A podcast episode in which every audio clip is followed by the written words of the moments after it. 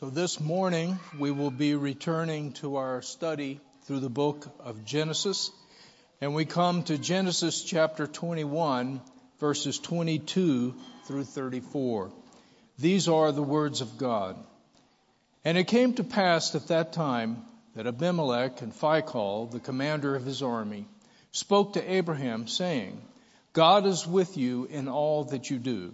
Now therefore swear to me by God that you will not deal falsely with me, with my offspring, or with my posterity, but that according to the kindness that I have done to you, you will do to me and to the land in which you have dwelt.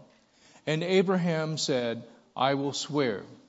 Then Abraham rebuked Abimelech because of a well of water which Abimelech's servants had seized. And Abimelech said, I do not know who has done this thing you did not tell me, nor had I heard of it until today. So Abraham took sheep and oxen and gave them to Abimelech, and the two of them made a covenant. And Abraham set seven ewe lambs of the flock by themselves. Then Abimelech asked Abraham, What is the meaning of these seven ewe lambs, which you have set by themselves? And he said, You will take these seven ewe lambs from my hand, that they may be my witness that I have dug this well. Therefore he called that place Beersheba, because the two of them swore an oath there. Thus they made a covenant at Beersheba. So Abimelech rose with Phicol, the commander of his army, and they returned to the land of the Philistines. Then Abraham planted a tamarisk tree in Beersheba, and there called on the name of the Lord, the everlasting God. And Abraham stayed in the land of the Philistines many days. Our Heavenly Father, these events which you sovereignly brought to pass some 4,000 years ago, we pray, Lord, we know that they are just as meaningful for us today as they were at the time that they happened, for you have recorded them in your word. Open all the meaning you have here, Lord, to teach us, your children, in this day, that we might rejoice and delight in you and in your will and in your word, and that we might be your faithful children and witnesses. For we pray in Jesus' name. Amen. Well, if you've spent much time reading the Old Testament, one of the things you notice is that there are a number of guys who are called Abimelech in the Bible. Now, this word means my father is king, or perhaps father of a king. But it is a royal title, not a name. And you can see this if you compare Psalm 34. Look at the actual title of the psalm where it's telling you what the psalm is. It is David's psalm where he sings of his escape by the grace of God from Abimelech, who was the king of Gath, and David was able to escape him by feigning madness, and sanity before Gath, so that Gath said, Get this crazy guy out of my presence, and ran David off. And so he's singing in thanks to the Lord in Psalm 34. But when you turn back to the actual incident, which is recorded in 1 Samuel chapter 21, there you see that the king's name is actually Achish. You can see that in 1 Samuel 21 verse 10. So his name is Achish. Abimelech is his title. So it's a royal title, and that's why you see so many different Abimelechs showing up in the Old Testament. We're going to meet another Abimelech in just a few chapters in Genesis chapter 26 during the life of Isaac. But that Abimelech is the son or perhaps the grandson of the Abimelech we're reading about in our text in, in Genesis chapter 21. And this is the same Abimelech that we just read about shortly ago in chapter 20 of Genesis. You remember Abraham and Sarah, they traveled down out of Canaan after the destruction of Sodom and Gomorrah it's likely that, that the air and everything was foul through the destruction and all the smoke and everything. And in any event, they came south and came in the, into the land of Philistines. So they're moving south toward Egypt.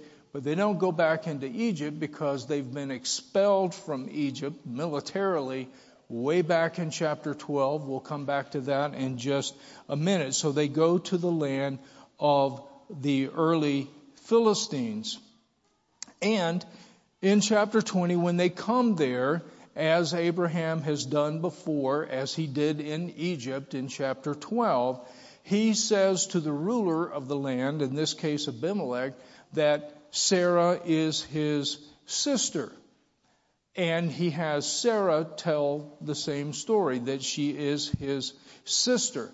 Now, of course, we know that Sarah is his half sister by his father, but with different mothers. This is before God gave the laws of consanguinity, of, of further separation genetically and so forth for marriage. And that was true, but the fact that Sarah is Abraham's half sister, that's a nice bit of trivia. It's not particularly relevant. What is highly relevant is the fact that she is his whole wife. That fact is not mentioned.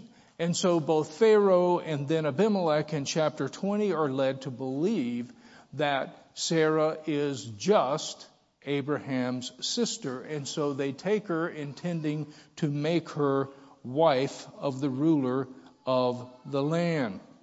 So in chapter 20, 20, you'll recall that when that happens, God appears to Abimelech in a dream. And he tells him you are a dead man unless you return this woman because she is Abraham's wife. And it is a very interesting dream because there's an entire conversation between God and Abimelech in this dream. Abimelech appeals to God, saying that he has taken Sarah in the integrity of his heart, that is, in the innocence of his heart, based on Abraham and Sarah's affirmations that she was Abraham's sister with no mention of the fact that she, they were married. And in the dream, even God says, yes, I know that you did this in the integrity of, the, of your heart, in the innocence of your heart, because you did not know she was married to him. And God says, for that reason, that he had kept Abimelech from approaching Sarah, from, from touching her in a sexual way. Apparently, God, he, he had, we know the text tells us that he had stopped up all the wounds of Abimelech's house, but apparently he struck the entire house. That means this whole, this whole land, all the different people and soldiers and everything who are connected with Abimelech. Apparently God had stricken them all with some form of impotence so that even Abimelech himself cannot approach uh, Sarah. And so God is saying, this was in my mercy. Through my mercy, I protected you from touching her and therefore sinning against me. I protected you because you acted in innocence. But basically, now that you know the truth, you return her right away and Abraham, who is my prophet, he is a prophet of mine, he will pray for you and you will be healed. So, Abimelech, that's quite a dream, gets up the next morning really early. He's scared to death. He gets all of his men and his soldiers and, and, and all those who, who serve him. And he tells them about the dream and they're all scared to death. So Abimelech comes to Abraham and, and he asked him, How have I sinned against you? How have I offended you that you would do, that you would treat me this way? That basically you would bring me and all of my people under a death sentence. What, how, what offense have I done? And Abraham explains that Sarah is in fact his half sister. And it came to pass when God caused me to wander away from my family and my house that I told Sarah, this is your kindness that you will do for me in every place where we go. Say of me, he is my brother. Now, different scholars understand this different ways. We do not have a direct rebuke of Abraham in Scripture saying specifically that he was wrong. Arguments have been made that he was uh, being crafty because if he's Sarah's uh, brother, then the ruler of the land is going to have to negotiate with him for Sarah's hand, which would enable him to then just keep putting off things indefinitely. Whereas if he is her husband, then the ruler of the land can simply kill him and take her. I don't think that's the correct uh, understanding of these passages. I think every one of these moments is a weak moment for Abraham. You have to remember how many chapters are dedicated to Abraham and Sarah in the book of Genesis, all the way from Genesis chapter 12, like up through 26 or 27. And so you have like, what, 15 chapters of scripture dedicated to their lives. Imagine if we had 15 chapters of scripture dedicated to our lives. Do you think there might be a moment or two along the way that weren't our finest moment? Where we may have fallen short and been weak? You know it. You know it would be the case. And that's the way it is with Abraham and Sarah. The scripture doesn't create this little idealistic picture of God's saints. Abraham and Sarah are truly great believers. That's why they're so prominent in Hebrews chapter 11, often called the Hall of Fame of Faith. They truly are our forefather and foremother in the faith. But that doesn't mean they were always at the top of their game, so to speak. They had weak moments. In Egypt and now in, in the Philistia here and, and Genesis chapter 20, Abraham is basically overcome by fear. This is a repeat of the Garden of Eden. As a husband, if there is a danger that is presented, it is his job before the Lord to step forward into the danger, to step between his wife, between his wife and or his children, between them and the danger. That's part of being a husband and a father. That's what Adam failed to do in the garden. He gave the serpent direct access to his wife. He left her unprotected. He needs to step forward in between. That's his job. And so Abraham is failing, he's failing in the same way. In fact, he has it set up that if danger is presented in this kind of way, or if Abraham perceives it, Sarah has agreed that she is going to step forward in between Abraham and the danger. Do you see how that's backwards? You see how that's the Garden of Eden all over again? Yeah, he's not stepping forward, he's stepping back. He's putting his wife between himself and the danger. And in any event, if somebody is willing to kill him as a husband so they can take his wife, do you not think they would kill him as her brother if he failed to give permission for a marriage? Every time the result is the ruler takes Sarah.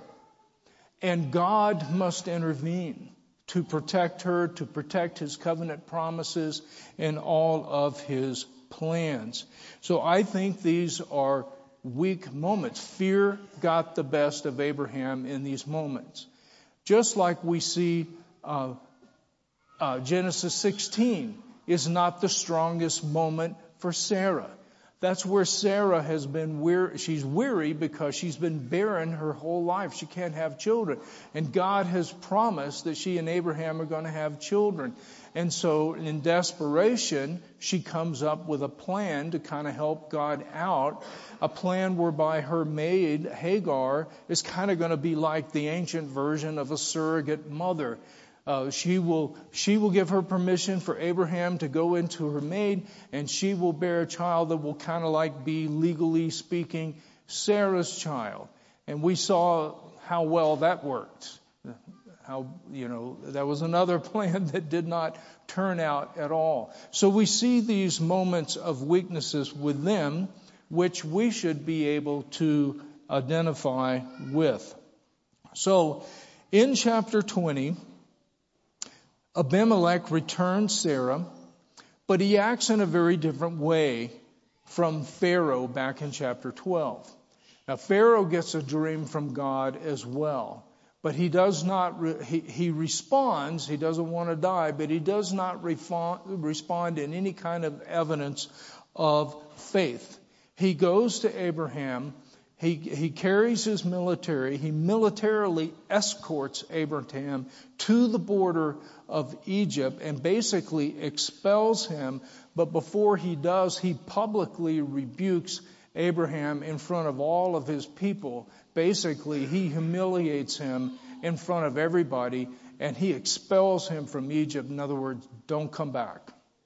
You're not welcome back here. Abimelech, so that puts in sharp relief what we see from Abimelech in chapter 20. Instead of doing that, he gives Abraham a thousand pieces of silver for Sarah's sake. So that is given as public proof that she is innocent and that she is untouched. He also gives Abraham sheep and oxen and servants, all kinds of gifts, and not only does he not escort him to the border and say, don't come back, he invites Abraham to stay in the land as long as he wants and wherever he wants. Chapter 20, verses 14 through 16. In other words, there are a lot of indicators that Abimelech came to fear the true and living God and even to believe in the God of Abraham there just doesn't seem to be any kind of explanation for the kind of actions that we see coming from Abimelech apart from faith in the true and living God. And it's interesting because when Abraham is explaining to Abimelech why this deception, why did you deceive me in this way and bring me and my whole people under a death sentence, Abraham said, Well, I said to myself, surely the fear of God is not in this place, in the land of the Philistines. But we find out that, well, that's not true because God is actually working here. There is the fear of God in this place. God is bringing the fear of God to this place, and He has the ruler of the land actually responding. And we see further indications of faith in Abimelech in chapter 21 in our current text today. Uh, Abimelech is Abraham's superior in human terms. I'm talking about who owns the most land, who has the most wealth, who has the most military might, all those sort of things. Abimelech owns the land where Abraham is sojourning. Abraham is very wealthy, but Abimelech even more so. Abraham has military might. He has a lot of men, and, and, a certain number of them are trained as soldiers. But Abimelech has a lot more. Now, you can see the fact that Abimelech, humanly speaking, is the superior between the two of them in verse 27. Because you notice when they actually eh, ceremonially enact the covenant, the gifts flow in one direction. They go from Abraham to Abimelech, not the other way. That is a formal recognition that humanly speaking, Abimelech is the superior. And that raises the question why would Abimelech, who is the superior, the ruler and owner of the land with a greater military and a greater wealth, why would he seek a covenant with Abraham? If anything, you would expect it to be the other direction. Well, the only reason that makes sense here, again, is faith in the true and living God. Look at verse 22. What is the reason that Abimelech comes to his inferior, humanly speaking? God is with you, Abimelech says. God is with you in all that you do. We see here a recognition by Abimelech that what really counts in life, big picture, is not who has the most, right now. But who has the blessing of the living God upon them? That is the most important thing. Abimelech wants to be under the blessing of the living God, like Abraham is. And he wants the same thing for his children and his posterity to follow. And he wants the same thing for his whole land. He wants the blessing of God on him and his kids and his grandkids, all those connected with him, and the entire land over which he rules. And so he comes seeking a long term generational covenant with Abraham. You can see that in verse 23. Now, Abraham agrees to enter a covenant with Abimelech, but during the ceremony, Abraham does something uh, unusual. In addition to the sheep and oxen that he gives to Abimelech in order to ratify this covenant, he also takes an additional seven ewe lambs and sets them off by themselves in verse 28. That leads Abimelech to ask what they are for, verse 29. In other words, this is not part of the typical ratification of the covenant. Abraham says that they are another gift which operate as his witness that he has dug a particular well that is right there where they are forming the covenant. And he says that Abimelech's men, that's going to be his herdsmen, his shepherds, sees this from Abraham's herdsmen and shepherds. And Abraham is saying, I, me, my men, we dug this well and your men seized it. Verses 25 and 30. Now Abimelech, as he did in chapter 20, says that he knew nothing of this matter, and so he doesn't know who actually did it. He's not justifying it. He's just saying, This is the first I've heard of this. You haven't said anything to me up to this point. So all of that is folded into the covenant which Abraham and Abimelech ratify by oath. And that's how this particular place came to be called Beersheba, which means either well of the oath or well of the seven, because in Hebrew the word oath and the word for seven are very close. You can almost kind of rhyme them. And so you keep seeing the number seven show up in this passage over and over and over again. So it's the well of the oath or the well of the seven in verse 31. So what does each receive as a result of this covenant? Well, Abraham receives formal public recognition from the ruler of the land that he dug this well. And that's a big deal because it means that Abraham will have sure use of that well going forward. That's not a small thing given that Abraham doesn't own, any of this land. He's there as a visitor, as a sojourner. He doesn't have any ownership rights to the land.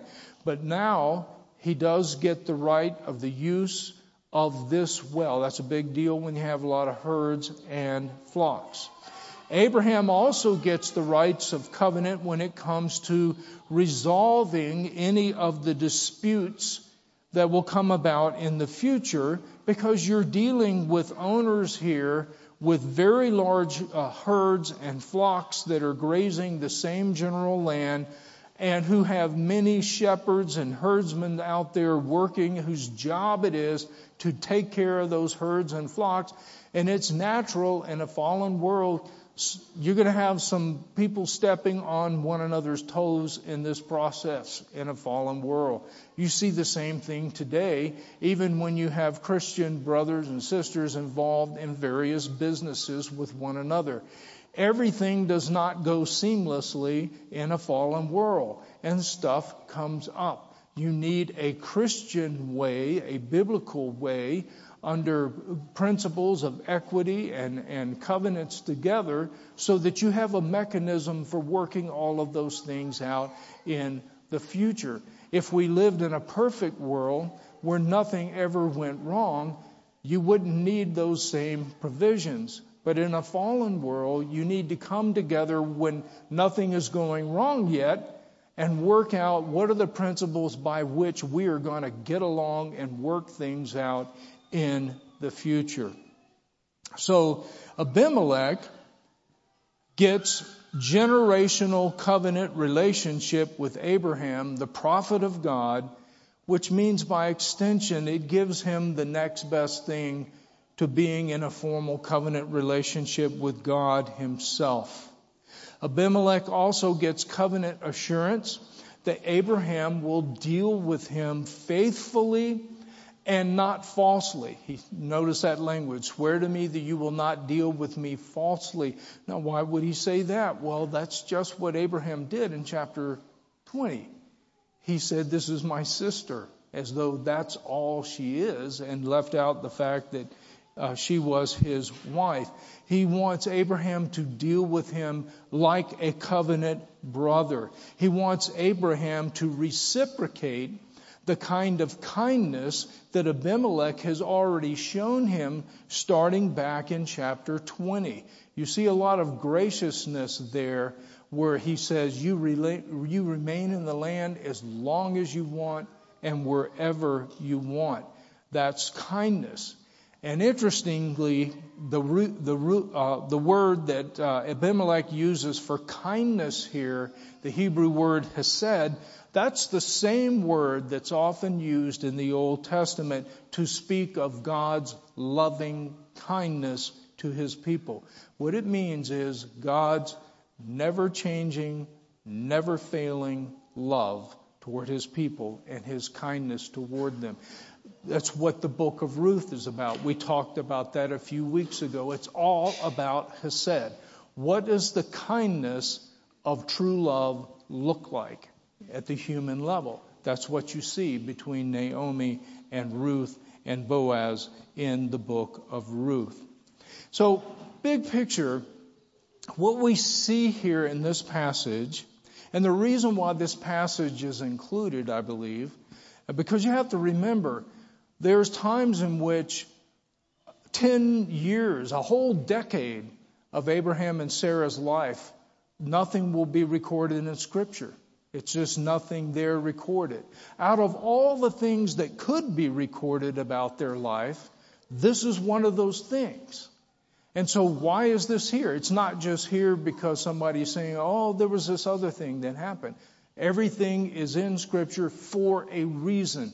It is important. God wanted it here, and He wanted this passage here. And I think one of the things that God wants us to take out of this is this theme that we see in Scripture, and that is the theme of God using His blessing upon His people in order to draw others to himself. God using his blessing, his grace, his mercy upon his people in order to draw unbelievers to himself. We see this sentiment in Isaiah 45 and verse 22. Look to me and be saved, all you ends of the earth, for I am God and there is no other. Look to me and be saved, all you ends of the earth. A lot of times when we see God focus in on Abraham and then his children, Isaac uh, and Jacob and Joseph and so on down the line, and when we see him create from nothing a nation called the nation of Israel, um, we can we can begin to think that it's all about them. That's all that God cares about. And that was part of the problem of the attitude of the Israelites as time went forward. It's all about us. But we see everything that God was doing with Abraham and with Israel always has the entire world in view. He's working through one man, he's working through one nation to reach all nations and all peoples. And that's what we see in Isaiah 45. There is no other God besides me, a just God and a Savior. There is none besides me. Look to me and be saved, all you ends of the earth, for I am God and there is no other. and you'll recognize this language. I have sworn by myself, the word has gone out of my mouth in righteousness and shall not return, that to me every knee shall bow and every tongue shall take an oath. That's quoted in Philippians chapter 2, verses 10 and 11, and applied to the Lord Jesus Christ.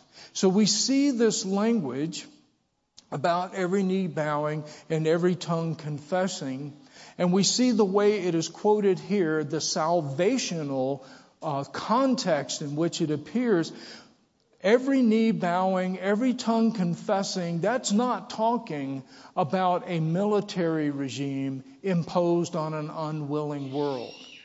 That's the kingdoms of fallen man. That's not the kingdom of our Lord Jesus Christ.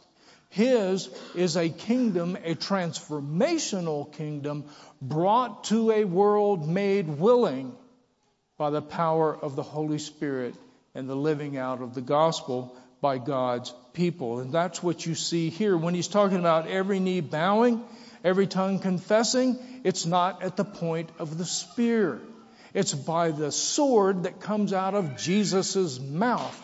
That is the Word of God, the Word of the gospel. So this picture of the kingdom of God and all the ends of the earth is a picture of the knowledge of the Lord covering the earth as the waters cover the sea.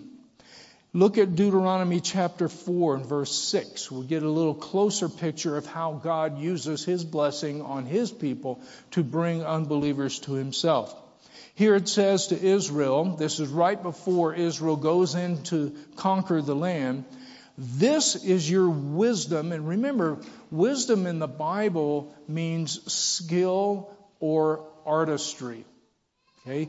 The guy who designed all the gold and the silver and the bronze and all that art in the tabernacle, God said that he had given this man the spirit of wisdom. He had the skill and the artistry to create this beauty. And so he is said to have wisdom. God says to his people, this is your wisdom. This is your skill. This is your artistry. This is part of your beauty before the world in the sight of all the peoples who will hear all these statutes. They're going to see your laws. They're going to see the way your society is organized, the way authority is dispersed, all under the Word of God throughout your society. And they're going to say, surely this great nation is a wise and understanding people. For what great nation is there that has God so near to it as the Lord our God is to us. So you see, what happens when God pours out his blessing on a people, that's something that can be seen from many, many miles away. Now, people can't necessarily see from many miles away the relationship with God that is the source and wellspring of all this, but they can see the result. People can smell around the world freedom and prosperity and opportunity. They can smell it and they want it. Who wouldn't want that for their children and their grandchildren? And so they come. But when they come, the way God designs it to work is the closer they get, the more evidence of, of wisdom and beauty and skill that they see and all these different aspects, the laws of the society, the justice, the way authority works, all of that, they see that beauty and then they finally come to realize that this is a result of the one true and living God that these people worship and serve. And they realize that's the wellspring. And so they're like Abimelech. God is with you in all that you do. They not only want to be part of the people, they want to have a relationship with the one true and living God who has produced all this. They get it. That's by God's design the way this witness is supposed to work. And uh, you can see God speaking of this in, in, in, in big picture terms in Ezekiel chapter 16 and verse 14. God says to Israel, in this passage, he describes Israel as his bride. And basically, he says that he, he took her from nothing. She was dying out in the desert. He took her, he swore an oath to her. She became his. He cleaned her up. He lavished her. He decked her out. Embroidery and silk and fine linen and gold and a crown. Everything, he says. And he says, Your fame went out among the nations. That's by God's design. Her fame goes out among the nations. Why? Because of your beauty. Because you're so beautiful. Here's a fundamental thing that's always true in life beauty attracts, and ugliness repels. And God would have it so. And He uses that constantly to witness. Your beauty was perfect. How was this beauty attained? Through my splendor, says God, through my splendor which I bestowed on you. God bestows his splendor on his people. That makes them beautiful in a myriad of ways, and beauty attracts. People come, but they must then see the connection. The witness goes back to God. The problem with Israel, it says in verse 15, but you trusted in your own beauty as though you're responsible for it. And you played the harlot because of your fame. In other words, Israel came to assume that she was just beautiful in her own right. That it was all just natural, it was something she could take credit for, instead of giving testimony to the true and living God who made her beautiful because he bestowed his splendor upon her. Now, since we see this theme in Scripture, how God puts his blessing upon his people over time and uses that blessing to witness to others, how can we walk in light of that? How can we walk in God's blessing and its witness? Well, first of all, we need to recognize that, that God's blessing and its witness to the world does not mean that we live a trouble free or stumble free life. It does not mean we live a trouble free or stumble free life. Consider Abraham and Sarah. How many trials and hardships they encountered, starting with having to leave their homeland and all of their people and then there's a famine in the land, and then they have to go to Egypt, and then they have to face Pharaoh. It's a constant, all kinds of hardships and trouble. Sarah was barren for so, so, so many years. How hard was that? Also, consider, we looked a few weeks ago at the book of Ruth. Consider Naomi in the book of Ruth this one that, that God bestowed beauty upon this woman in her godliness because um, in the toughest of times, her daughters in law don't want to leave her, even though she's encouraged them to go back to their people. And Ruth will not leave her.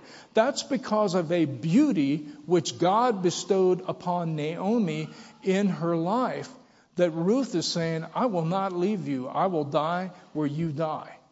Your God is my God. Your people are my people. But Naomi didn't necessarily feel beautiful. She did not have an easy life. She's living in a foreign land. She loses her husband, and then she loses her two sons. Then she has to return to Israel where she's penniless. She has nothing. There's some family land, but it's been hawked for unpaid debts a long, long time ago. And so she's, she's basically saying to Ruth, look, the best thing you can do is get away from me because I'm just like a boat anchor. I'm just going to take you to the bottom. That's not what Ruth sees. Ruth sees the beauty of God's blessing that he, that she, that he has bestowed upon Naomi.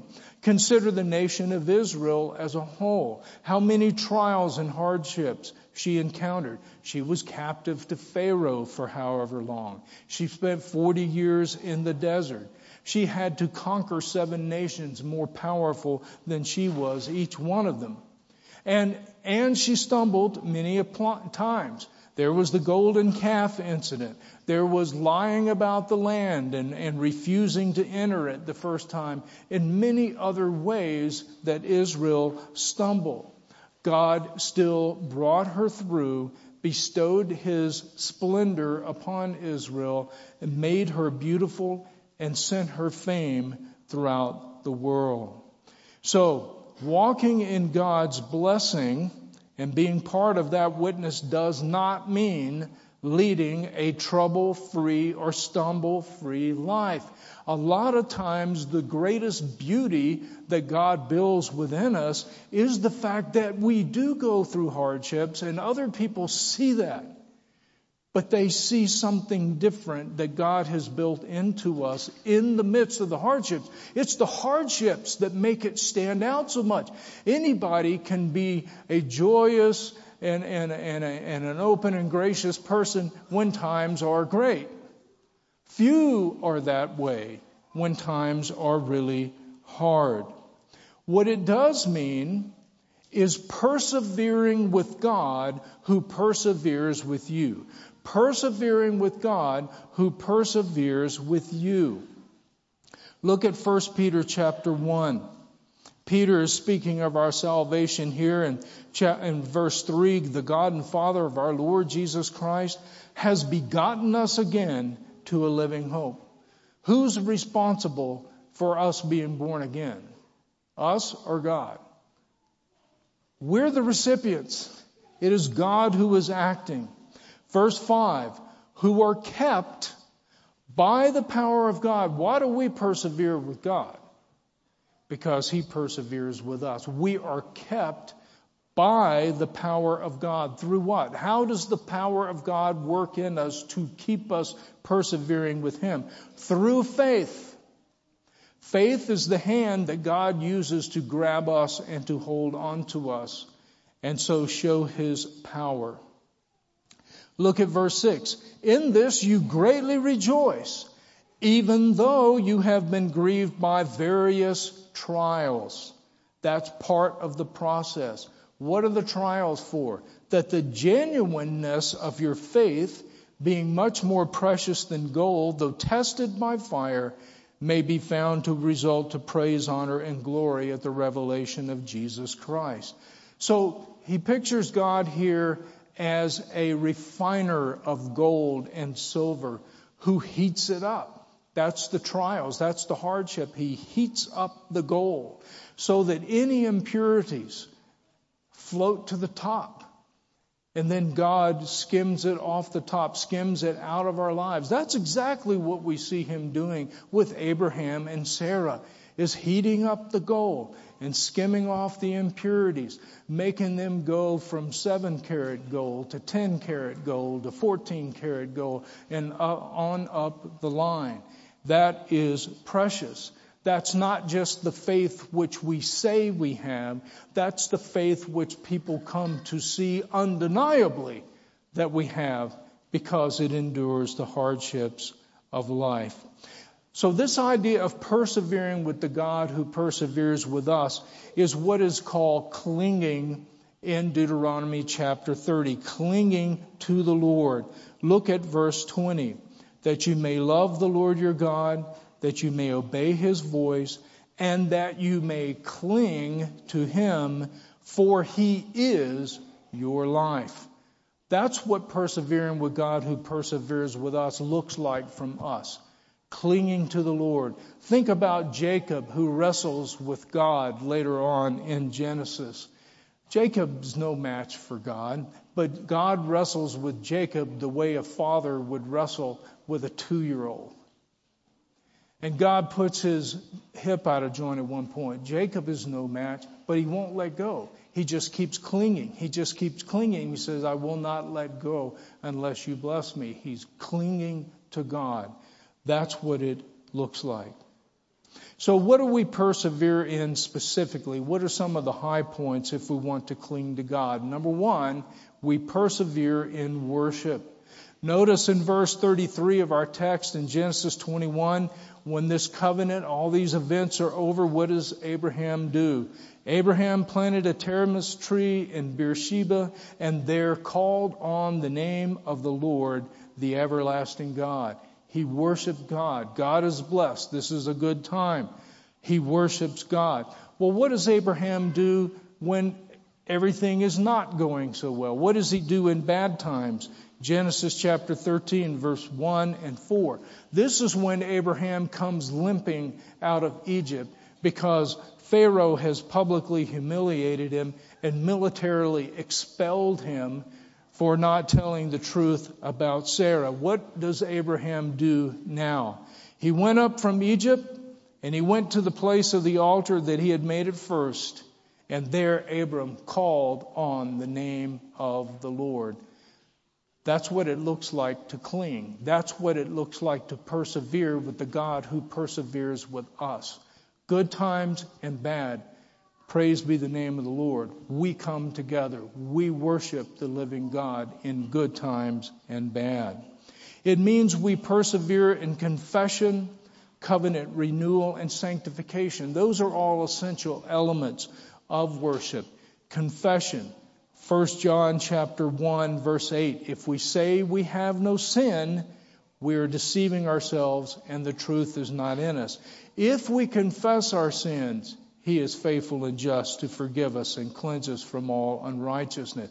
We persevere in confession. We're not even capable, folks, of confessing all our sins. We don't confess our way to God. That's what we have to realize each Sunday. We're not capable of confessing our way to God. We don't even know so many of our sins. If God opened our eyes to know all of our sins, it would crush us. We would never get up off the ground. It would crush us. He doesn't, we, we can't confess our way to God. We confess the things that He lays on our hearts, a small little part that we understand. But the thing is, we're coming to God confessing in Christ. Christ is confessing the rest for us. And covenant renewal just means it's like a, a, couple that's been married for 50 years who are renewing their vows together. That's what happens every single week. God tells us every single week, one more time, that He loves us. We are His children, we are His people. And we respond by reaffirming our love and commitment to the God who saves us. That's what covenant renewal is. And this is where sanctification comes. Finally, we persevere in fruitfulness to God over the long haul. Fruitfulness to God over the long haul. Peter talks about this in 2 Peter chapter 1. He talks about how God has given us everything pertaining to life and godliness through the knowledge of Him. And he tells us how we are going to grow in this. So in verse 5, he says, giving all diligence, add, build upon your faith. Build upon your faith virtue, and upon virtue with knowledge, and upon knowledge with self control, and upon self control with perseverance, and upon perseverance with godliness, and upon godliness with brotherly kindness, and upon brotherly kindness with love. He says, if these things are yours and abound, in other words, you are increasing. We may be increasing slowly. We may be increasing in different rates about these different qualities, but over the long haul, we are growing in fruitfulness. That's how we persevere with the God who perseveres with us. That's how we take our place in a conscientious way within the blessing of God, and so let Him work His witness to the world. In the name of the Father, the Son, and the Holy Spirit, amen.